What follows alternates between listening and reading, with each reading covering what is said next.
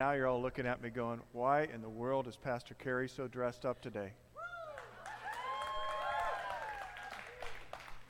Men, it's Valentine's Day. Where's your suits? Come on, what's going on? Happy Valentine's Day. Happy Valentine's Day. Yes, indeed. And that video clip uh, that we've been using shows the extension of a father with a son, helping his son grow up in life and teaching his son to follow him. And we had the privilege yesterday, Melissa and I did, of marrying off uh, our son Zachary Cole Bowman to Brittany Marie uh, Bither, and we now have a daughter in law. So it went really well. Thanks. And some of you has, have asked me this morning when you saw me, it's like, well, did you not go to bed last night? It seemed to be there somewhere. I'm not quite sure. But we've been in a run of about uh, uh, four or five days of parties with uh, people from uh, friends and family. Some are even here this morning from out of town.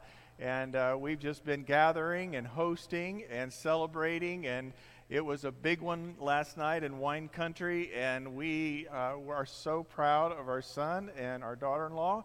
And we are glad that uh, God has moved us safely through almost now this weekend, too. So thanks.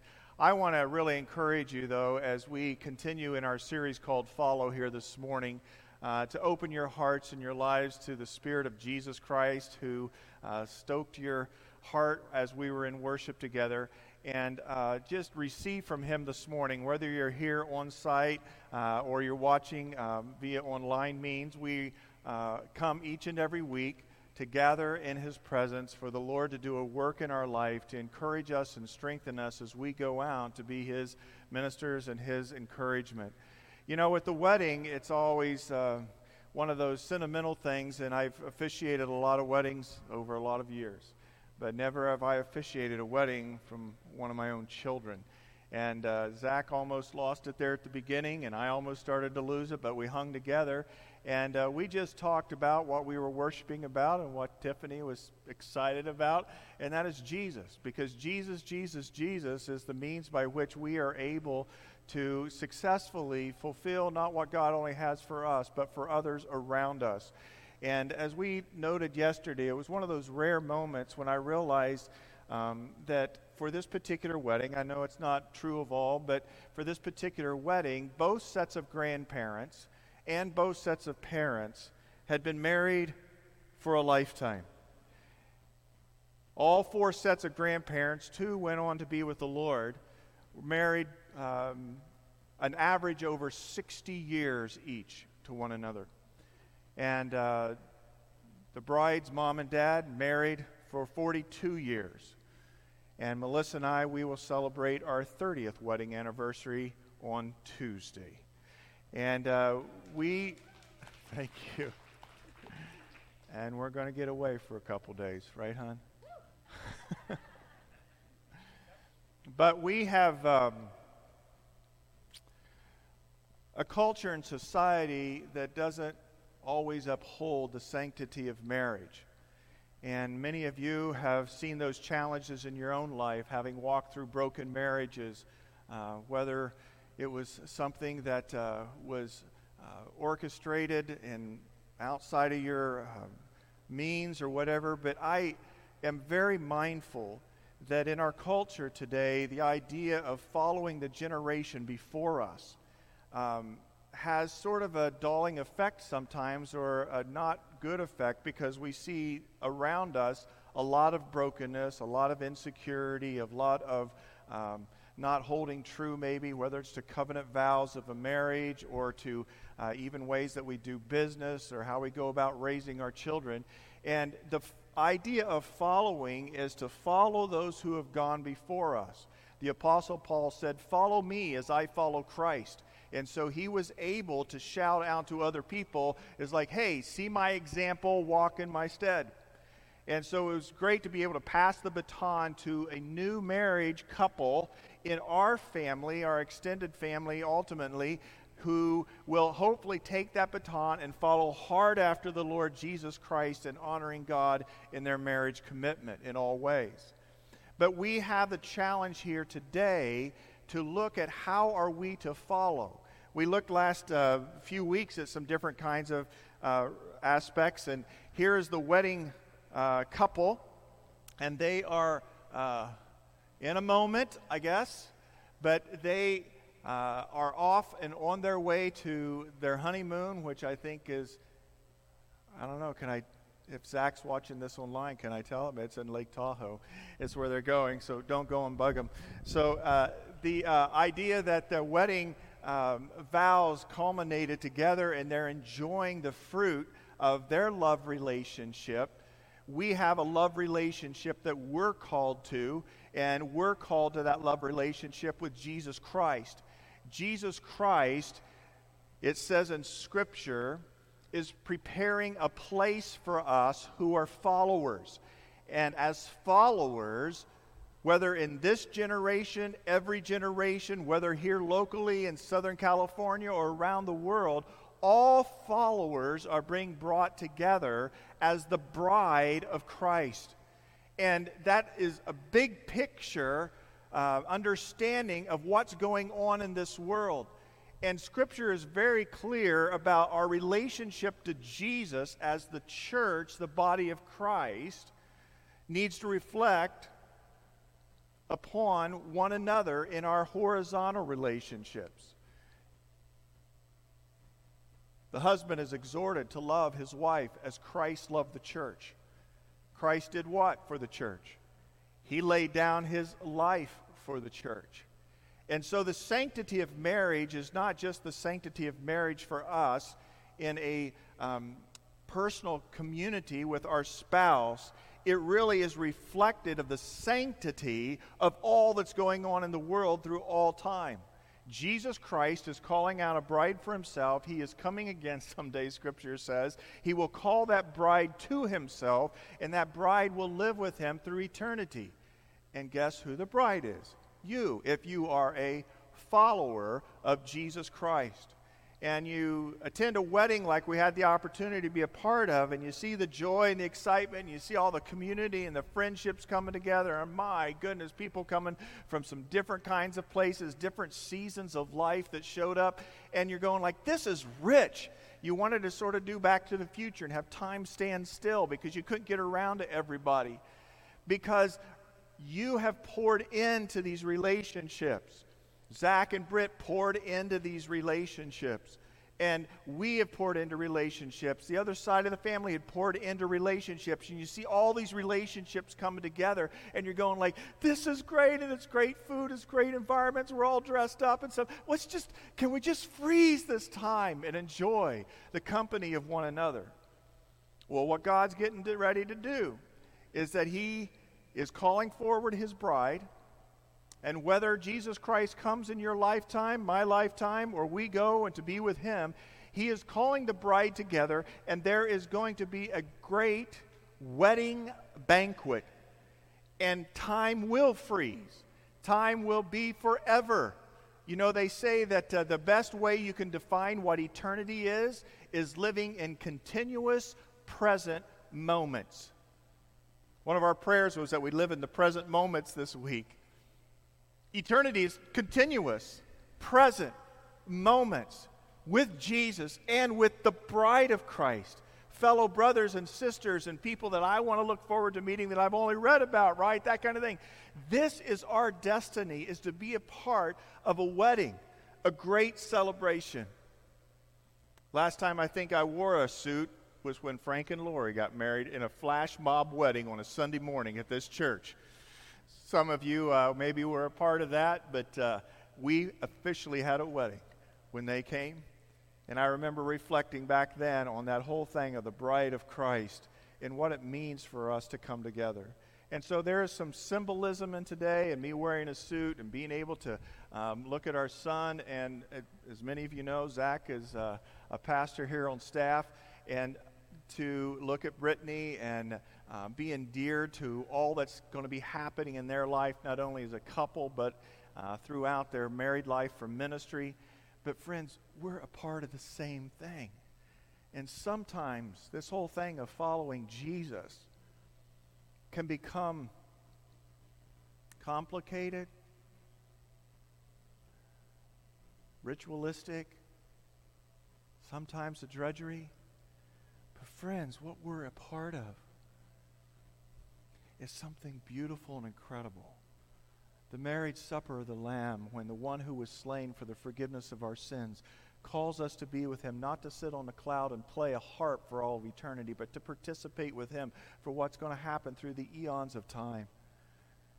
Gather together with the loved ones that have gone before us. So, could we just have a moment, a present moment, and thank the Lord for being invited to the wedding supper of the Lamb? Jesus, through your Spirit, grateful you're here with us. Through your Spirit, calling us to yourself. Through your Spirit, endearing us to your grand purpose for life to worship and to rule and to reign with you through all of eternity. Lord, when we get caught up in such beautiful earthly events, such as a wedding celebration, may we be reminded that there is an ongoing plan, preparation, courting of relationships on this earth for a wedding celebration that will transcend all. Lord, we thank you for those who have gone before us. We thank you for their faithfulness and loving and serving you. Lord, we thank you for calling us to yourself. And Lord, even if we're here this morning just checking you out, God, for the first time and maybe a long time, I am thankful, God, that your Spirit's at work calling people to follow, follow you. Amen. So, in this series, we've been talking about the simple thing of Am I following? Am I following Jesus? And Jesus, when he called people to himself, he did not tell them they needed to get their act together. He did not say you had to have certain kinds of behaviors. He did not say you needed to believe certain things. When Jesus went around and started calling people to follow him when he kicked off his ministry around the age of 30, Jesus was no, um, uh, he, he, was, he was not uh, prejudiced towards any group of people or kinds of people. He gave the open invitation to everyone to seek and to come follow him. And as we looked at last week, we said we need to understand this that I am called by Jesus. I'm called by Jesus himself. I'm not called by the church or by my parents. Jesus himself, through his Spirit, is calling you and I to come follow him. And then when he calls us to come follow him, he doesn't call us to come follow him into some type of structured uh, uh, traditions or whatever it may be or church going. He calls us to follow himself. So we are called by Jesus and we are called to Jesus, right? And that's a face to face kind of intimate, growing relationship. And then as we're called to Jesus, in a face to face relationship that we keep hot and strong and cultivated, we are called with Jesus to do the ministry that He's called us to do. And that is a side by side kind of dimension of being called to Jesus. So, in the question, am I following? Well, do, are you aware that you are called by Jesus. Whether you're here today or at home or looking at this from some other kinds of uh, electronic TV set or a phone, Jesus is calling people. And Jesus is calling you to himself, and he's calling you to be with him in all that he's doing. And so, what you see unpacked in Scripture is an incredible unfolding of Jesus doing this on a regular basis. And Jesus doing this on a regular basis, he would do it one person at a time. We looked at some of those examples. And the disciples came to follow him. And then, following the disciples, when Jesus died, was raised from the grave, ascended to the heavens, he continued to call people through his Spirit. And one of those was the Apostle Paul, who wrote the majority of the New Testament. And the Apostle Paul was stricken by Jesus. Uh, on the road to Damascus because he was persecuting Christians. He did not like what Christians were. He did not like what Christians were trying to do to the Jewish faith at the time. And what happened, according to um, Scripture, is Paul was struck blind. Jesus said, Why are you pushing back against me? He said, Lord, you know, I, I'm, I'm so sorry. And he, his eyes were opened. His eyes were open to be able to realize that the disciples that had gone before him really did have the truth about Jesus. And so then Paul begins to reach out to others, and he begins establishing churches all around uh, the Mediterranean rim. He would travel. He'd be traveling in places that you would not want to go. He'd be traveling by a boat that you would never want to get on. But he started churches in all kinds of places, and he was encouraging people to continue to come follow him. And what he dialed into was he dialed into the teachings of Jesus. The Apostle Paul himself, as a follower of Jesus, didn't hear directly the teachings of Jesus, but he heard those teachings through others who heard the teachings. Paul knew Matthew, Paul knew Peter, Paul knew John.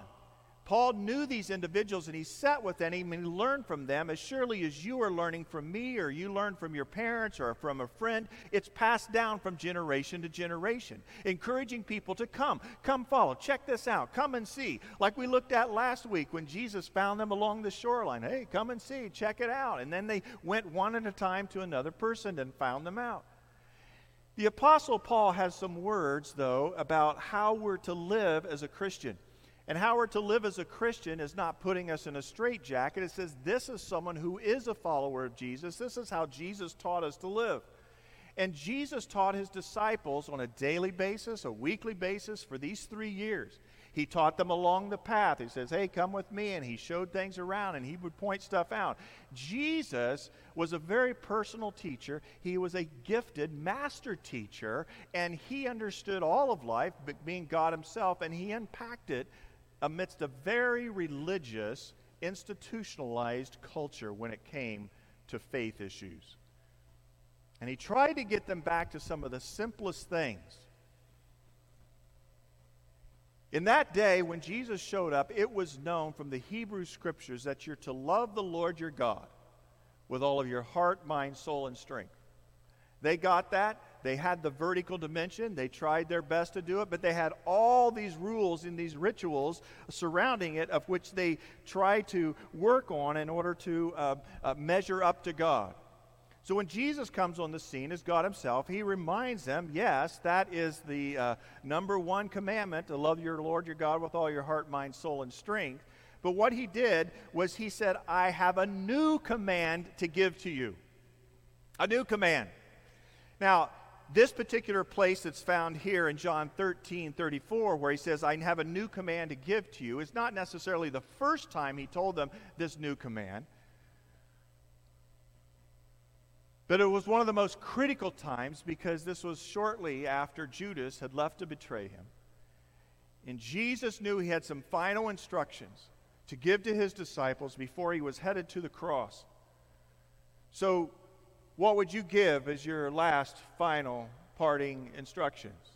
sort of felt that way a little bit yesterday, standing in front of the bride and the groom, and you think, my goodness, I've raised, you know, the boy for 24 years, and, and, and how do I help the young man, uh, you know, take off and lead? Well, at that time, it's not the time to give any new commandments or instructions. If they're not following, you're pretty much, you know, that's the way it's going to be, right? But Jesus, can you picture him? Three years he'd been with these disciples. What would you give in those final parting commands? He says, This is my new command. And he pulled out a list of do's and don'ts. No. He pulled out a whole worship order if this is how you're specifically supposed to worship me.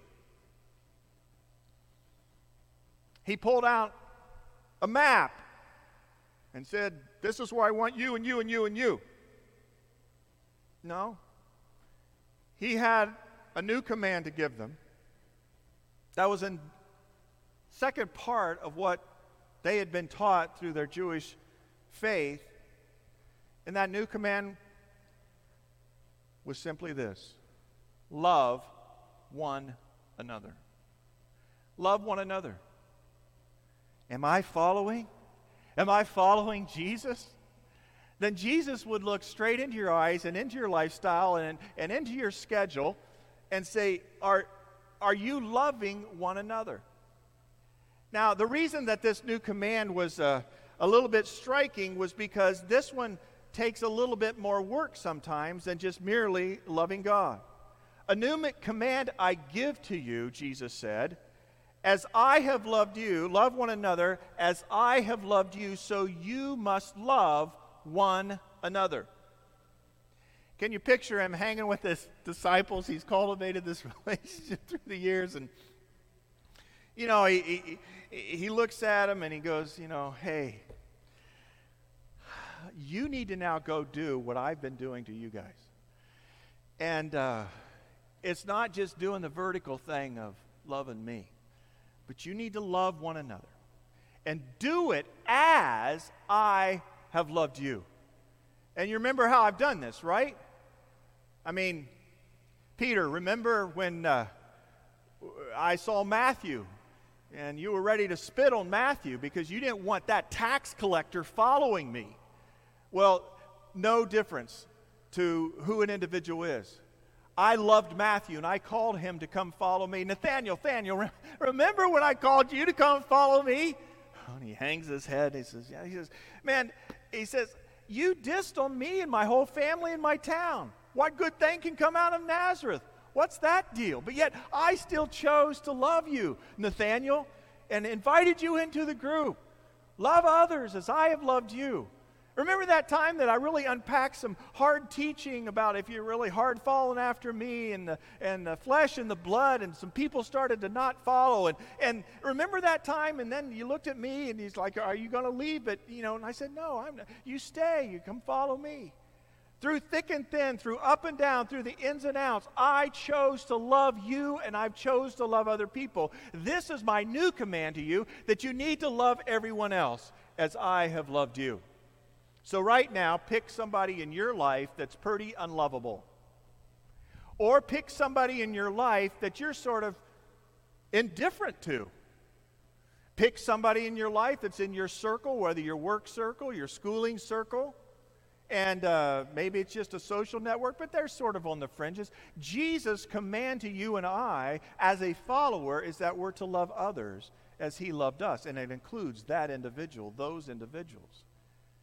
You see, when it's left to ourselves, it's a lot easier sometimes not to dwell on these kinds of aspects. By this, everybody will know that you are my disciples if you love one another. By this, everybody will know that you are my disciples if you love one another. Doesn't have to do with a bunch of other check marks on things to do. He makes it real simple. Do you care? Do you love? And what is that going to look like for a follower of Christ? And Simon Peter, he asked him, Lord, where are you going? And you're thinking, like, hello? Hello. I, I was just explaining to you a new command, something that's critically important. And Simon Peter's, you know, chasing a bird in his, his mind. Hey, you know, what do you mean, Lord? Where are you going? He's, he's, he's going back to something that Jesus said before there, where you know, and it's like, you know, why, why can't we follow you, kind of deal. And Jesus says, no, no, let's come back to this. Let's come back to this. Peter wanted to move on to other things because, yeah, yeah, yeah, I guess I, I love one another. And it's so easy for us to do that. It's not just a cliche, it's not a statement. And, and some of you are already dozing on me this morning because it's like, oh, yeah, the pastor's saying we need to love one another. That's good, I got that. I understand that. That's the same thing Peter was doing here. And Jesus grabs him and sort of says, no, no, no. You need to love other people as I have loved you. He says, Where I'm going, you cannot follow now, but you will follow later. You will follow later when there's the great marriage supper of the Lamb and we're all gathered together, and that, and that whole understanding would be unpacked. But you can't follow me to heaven right now. I go to prepare a place for you, and if I go to prepare a place for you, I will come again and receive you to myself, that where I am, there you may be also. So don't be fearful. He's going ahead. He's doing his thing. He's calling us to himself. He's gathering his bride. He's gathering his followers. But Peter, you can't follow me now. What you need to be doing is you just need to be loving one another and be at the task, whether it's in your career, whether it's in your uh, social arena, whether it's in your educational world. As you are walking and talking and experiencing life, love one another. Come back to me, Peter. Come back to me. It's not all about you. And it's not all about just you and me, Jesus would say to him. It's about others. This is a true statement. The gravitational pull of all religion is toward rule keeping rather than relational relationship building. The tend, and, and we'll just stick with Christianity, it's like, okay, I'm in a relationship with Jesus now. That's great. I'm following him. What do I need to do? One, two, three, all that kind of thing. And it is important, and we're going to look at some of those aspects of it as the Apostle Paul called us to. But, friends, it's not about establishing a bunch of rules and keeping those rules. When you are a follower of Jesus, you are leading in life on a relational scale of building relationships and loving people. And you can take other kinds of religions, it just sort of moves that way. And so you sort of measure up do I measure up or not? And here's the thing sometimes it's actually easier that way. Have I checked that off my list? Have I done that to God? Have I done that? But then when you move it to the horizontal plane, it becomes much more challenging. It is easy to confuse discipline, traditions, rituals, rule keeping with discipleship. Discipleship is just a simple, um, special, embellished kind of word for following, fellowship. If you are being a disciple of Jesus, you're called to be in the stream of discipleship. In the stream of discipleship, you're merely following after him, Father, Son, pulling along from one season next to the next. But that following has to do not with rules, not with rituals, not with traditions, and all those kinds of things can have their place. It has to do with relationship building and loving people. Loving people. Now, the Apostle Paul, when he picked up on these teachings, the Apostle Paul, he would uh, listen to the other disciples. And then he would travel the Mediterranean rim. He would start these churches. He would actually go into synagogues and he would, he would speak to them about Jesus. This thing happened in Jerusalem, and Jesus uh, was the Messiah, and, and he uh, lived and he died. He rose again, and, and then he would get booted out of the synagogues, and, and he would go out the backside, I guess, and, and maybe a couple handfuls of people would follow him, and, and he would circle them up, and, and he would relate to them and begin teaching them the teachings of Jesus because they had maybe interest. And then he would get in a boat or walk and travel and go to the next town and one place to another. He would start these communities of people, these churches, all around the known world at that time, and he would instruct them in the teachings of Jesus that had been passed on to him. And that primary teaching was the new command to love one another. Love one another. And what the Apostle Paul took was that new command to love one another, and he unpacked it a little bit to say, This is what it means for you as you interact and engage with people around you as a follower of Jesus and as you encourage others to follow Jesus. Those of you who are part of uh, some of the men's group that have met with us on Saturday mornings, we've been walking through one of the letters that the Apostle Paul wrote to a town, a city called Colossae. It's called Colossians. And in Colossians 3, he unpacks a lot of things because here's what's happening in that particular letter that he wrote to them, as in many letters. They had moved away from the relational love instructions and they were caught back up in rules, in do's and don'ts. Legalism, sometimes it's called. And he's like, wait a second, what are you all caught up in that? This is what you need to do. And so he says in Colossians 3 Since then you've been raised with Christ, set your hearts on things above, where Christ is seated at the right hand of God. Set your minds on things above, not on earthly things, for you died, and your life is now hidden with Christ in God.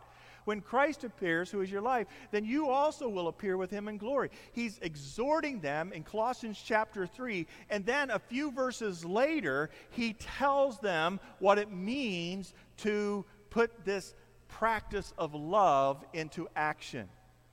And so we find these words in Colossians 3, verse 12.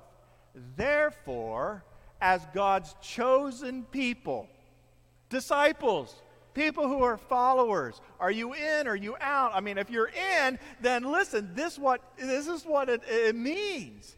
And this is what that new commandment means that was spoken about from the very mouth of Jesus. This is how it plays its way out. Stay away from the traditions and the rituals and the rule keeping. Don't fall into that ditch. That's not what faith is about. What faith is about is loving the Lord your God with all of your heart, mind, soul, and strength, and loving others as yourself. Jesus says this is a new radical command. So you're not cloistering yourself in your own little silo of spirituality. Your spirituality is defined not just by a vertical relationship with God, but by your horizontal relationship. So he says, therefore, as God's chosen people, holy and dearly loved, clothe yourself. You need to put on some things. This is what it means to be a disciple, a follower of Jesus.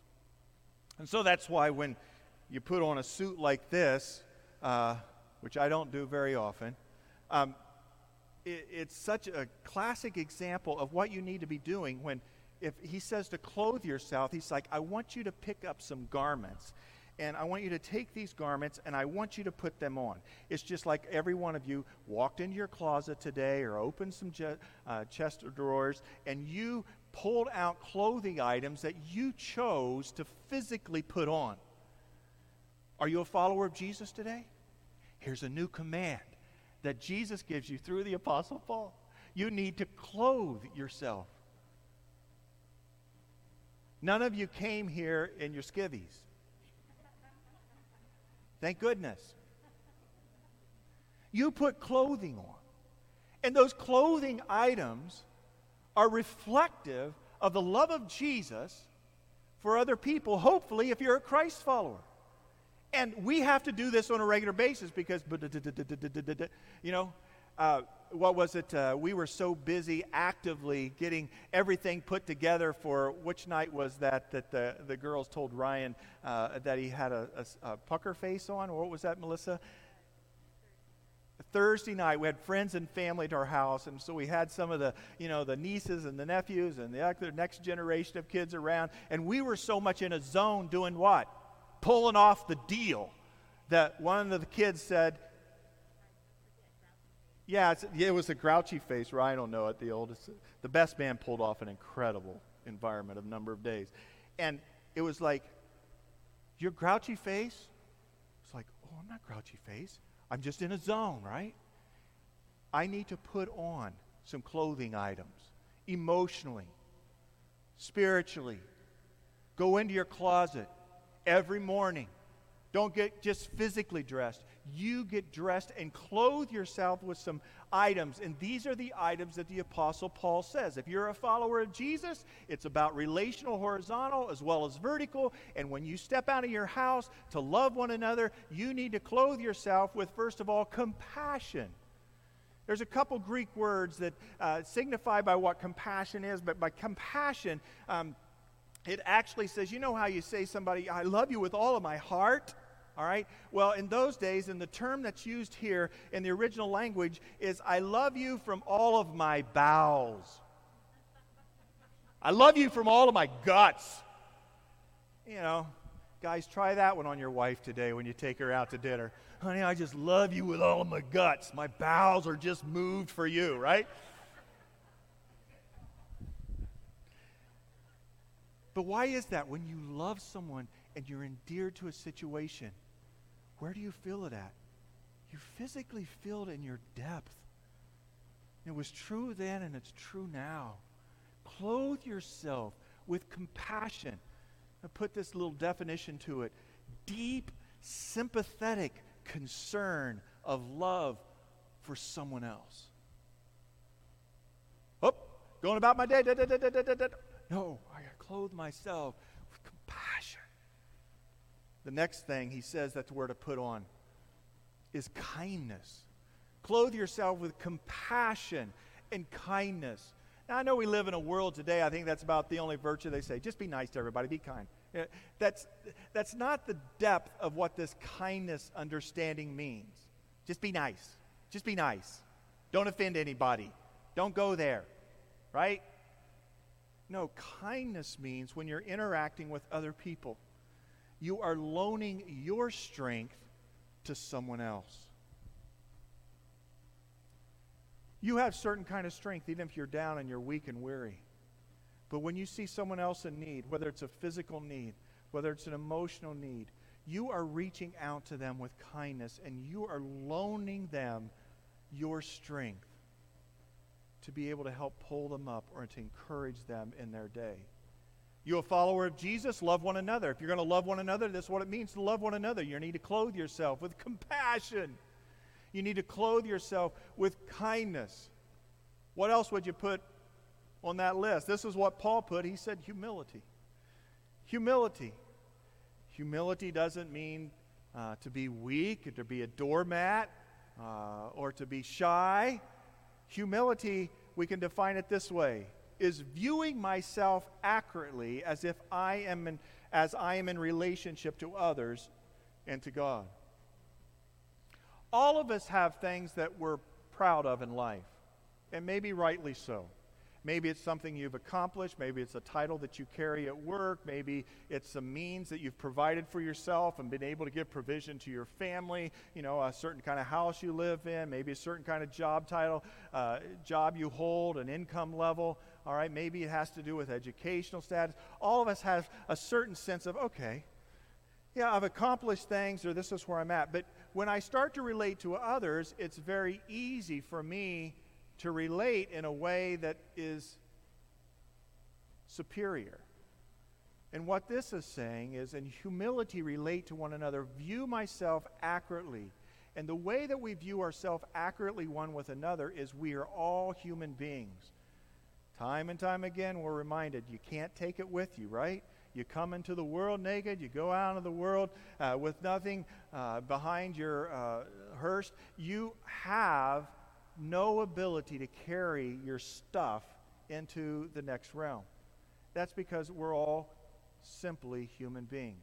And so when I relate to one another, I relate to one another as a human being to human being, not as a superior or an inferior. I understand job titles and certain work relationships. That's understandable that you have to operate in a certain code of conduct. But if you have humility, that means you're meeting other people on level ground. And on level ground, we meet one another in our humanity.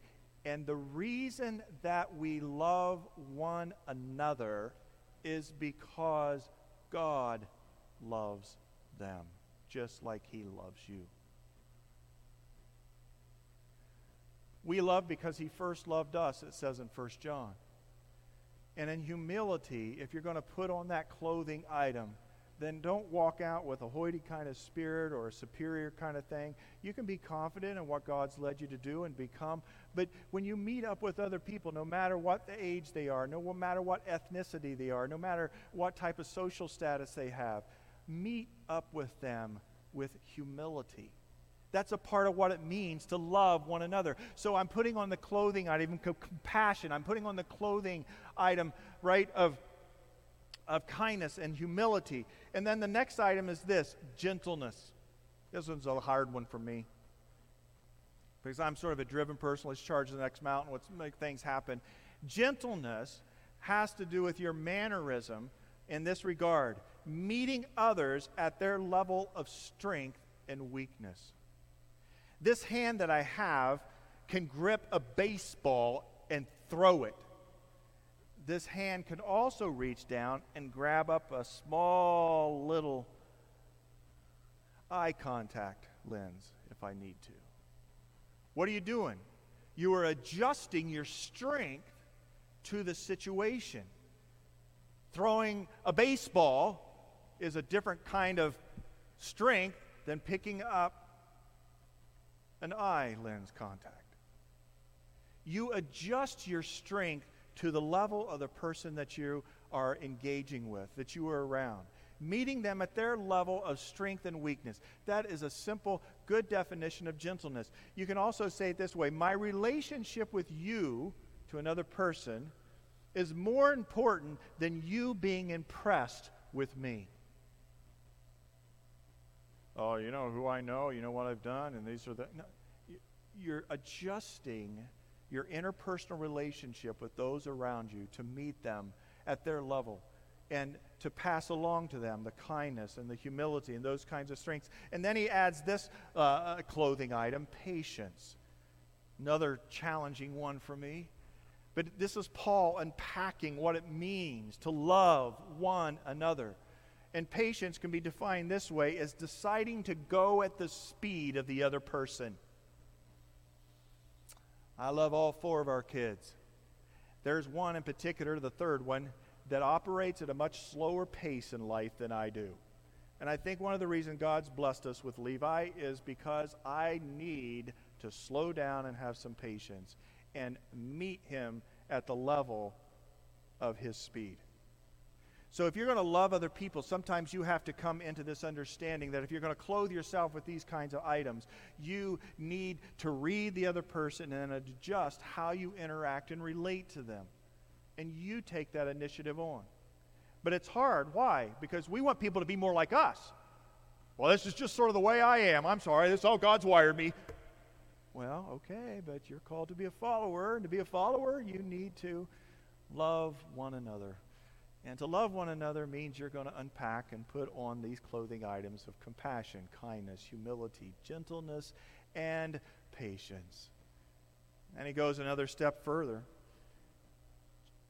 The apostle says, Bear with each other and forgive one another if any of you has a grievance against one another. Forgiveness comes in there. And forgiveness means to release somebody of the debt you feel that they owe you. And uh, the example is who? Jesus.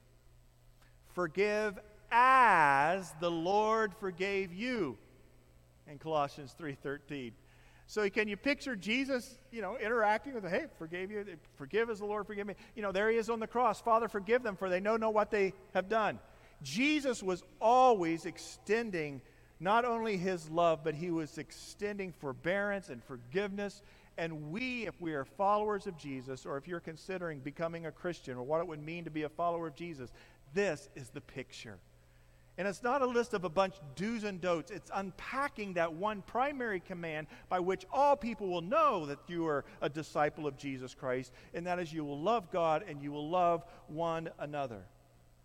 And then after he lists those virtues, those five, plus this idea of forgiveness, he says this And over all these virtues, put on love, which binds them all together in perfect unity.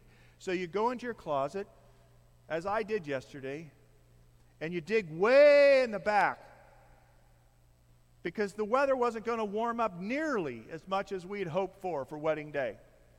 Way in the back was my overcoat that I don't think I've worn since I was from the Midwest. And here is the overcoat. And this is sort of the idea of what Paul's saying here. Over all these virtues, then, you need to put on love, which is going to do what? It's going to bind them all together. It's going to bind them all together in perfect unity. And this binding together of these virtues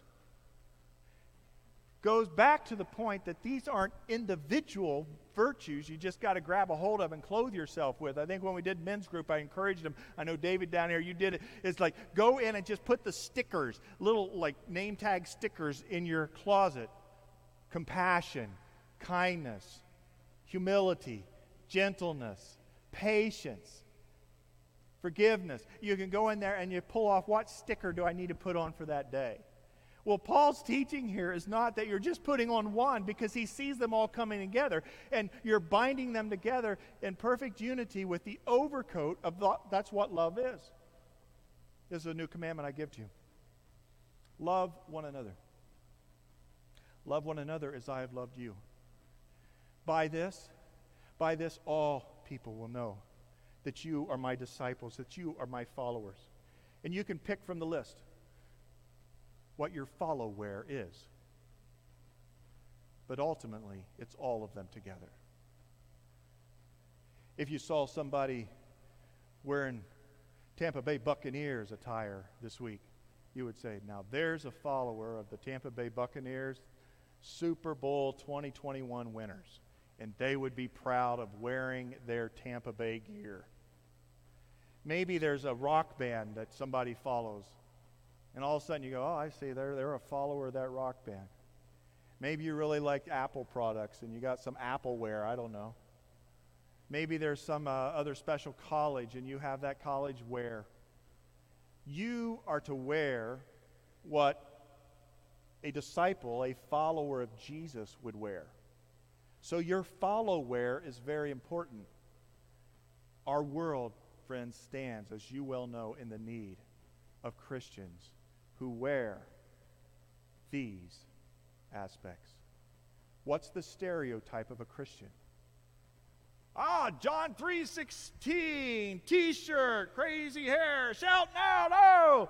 Or maybe it's picketing like, you know, God hates this or that or don't do this. The concept of Christians today is not healthy. Sometimes it's superimposed upon us as believers, falsely so, by the world. I understand that. But many times we do it to ourselves because we do not put on those clothing items and then wrap them together in the unity of love and care and love people. Jesus were people were immensely attracted to Jesus. They longed to be with Jesus because he loved and cared for people and he accepted them at ground level as they were. You don't need to change your conduct. You don't need to change your belief. Just come follow me, Matthew. Come follow me, John. Come follow me, Andrew. Come follow me, Nathaniel. Come follow me, Paul. Come follow me, Melissa. Come follow me, Scott. Come follow me, Frank. Come follow me, Keisha. Come follow me. Come follow me, Matthew. Come follow me.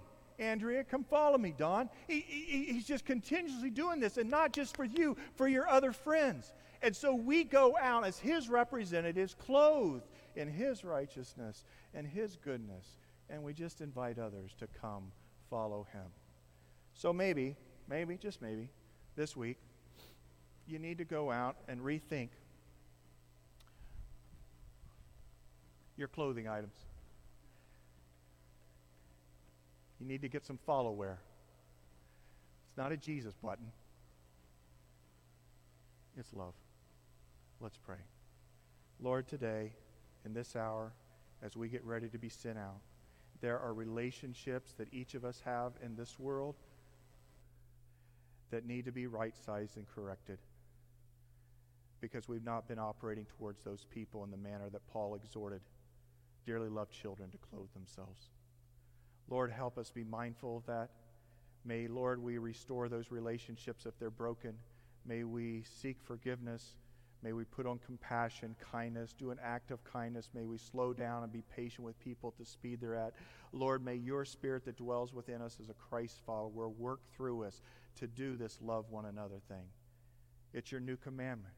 May we not get distracted with all the other things or things that apply to us personally, but may we be your instruments of grace and power and strength in a culture that's broken and desperately needing your presence in their life. So, Lord, as followers of you, a part of this local church called The Awakening, whether here on site or online, may you help us awaken other people to be fully alive to you and your mission. And may we be awakened to your mission this very day, this very week, to love one another. The marriage supper, of the Lamb, will come soon. Lord, may it be our passion to take as many people with us to that banquet by your grace and your power. And may it be through words when they're needed, but Lord, may we always lead with our actions before the words. So may your Holy Spirit descend, may your Holy Spirit empower, and may we walk through these doors to our cars and to go to others and not just simply say, oh, it was a nice message, but may we put it into action and bring us back next week, Lord, filled to the full, because we have been called by you, we've been called to you, and we've been called with you to go. And God's people said, Amen. Well, thanks. Have a great week doing the Lord's work. We'll see you back next Sunday.